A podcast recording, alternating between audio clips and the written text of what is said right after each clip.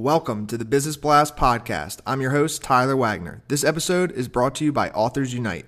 Authors Unite makes the process of becoming a published best-selling author as simple as sipping your morning cup of coffee. You can learn more about Authors Unite at authors unite dot com. Now, let's jump into the episode.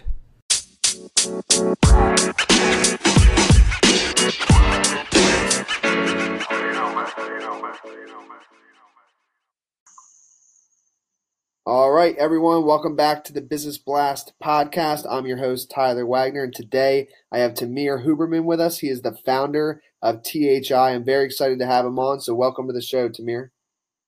Yeah, thank you, Tyler. Of course, man. We'll dive right into the first question. The first question I have for you is, what's the best story from your life that has an underlying valuable message?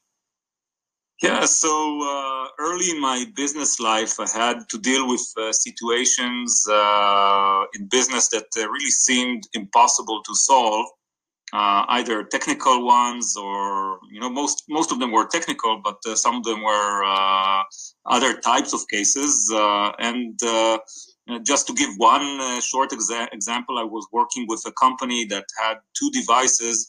One of them uh, that was one version that was installed uh, in a lot of places uh, in the world, and the other one, which was much better and had almost had no malfunction, uh, was uh, just installed in Israel. And I wanted to replace all the other devices, but unfortunately, I had to reverse engineer the good device.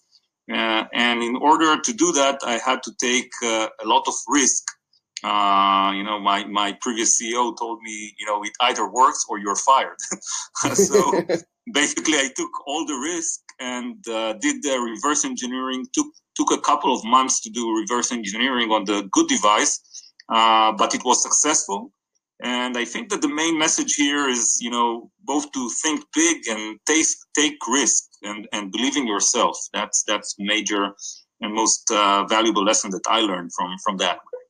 And what's the most valuable piece of information we should know that's within your expertise or industry?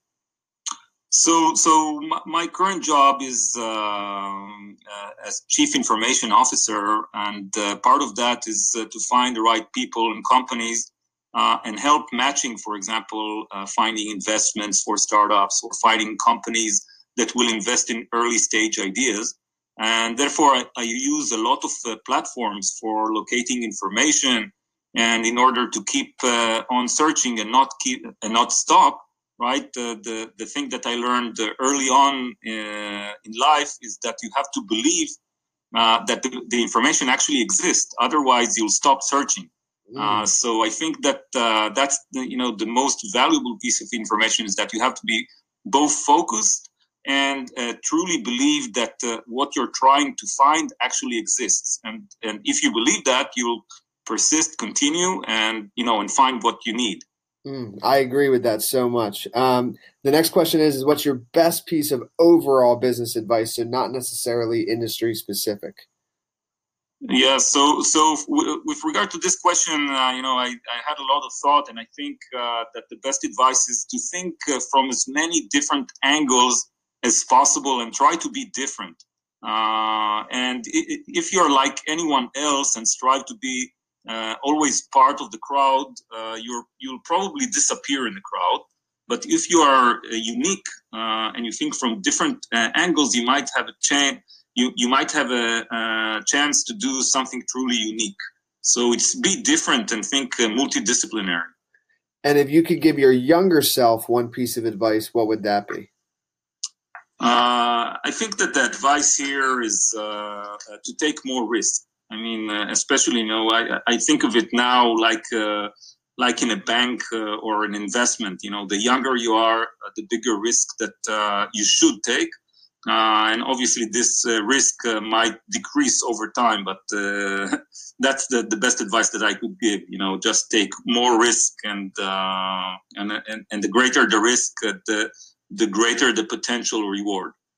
Yeah, I agree. That's one thing that changed my life too. Uh, when I was younger, I read this book, The four hour Workweek, and in the uh, in the book there was like an exercise, and, and what it was, it was it was like, before you take a risk, like think about what's the worst possible thing that could happen, and normally it's not as bad as it seems.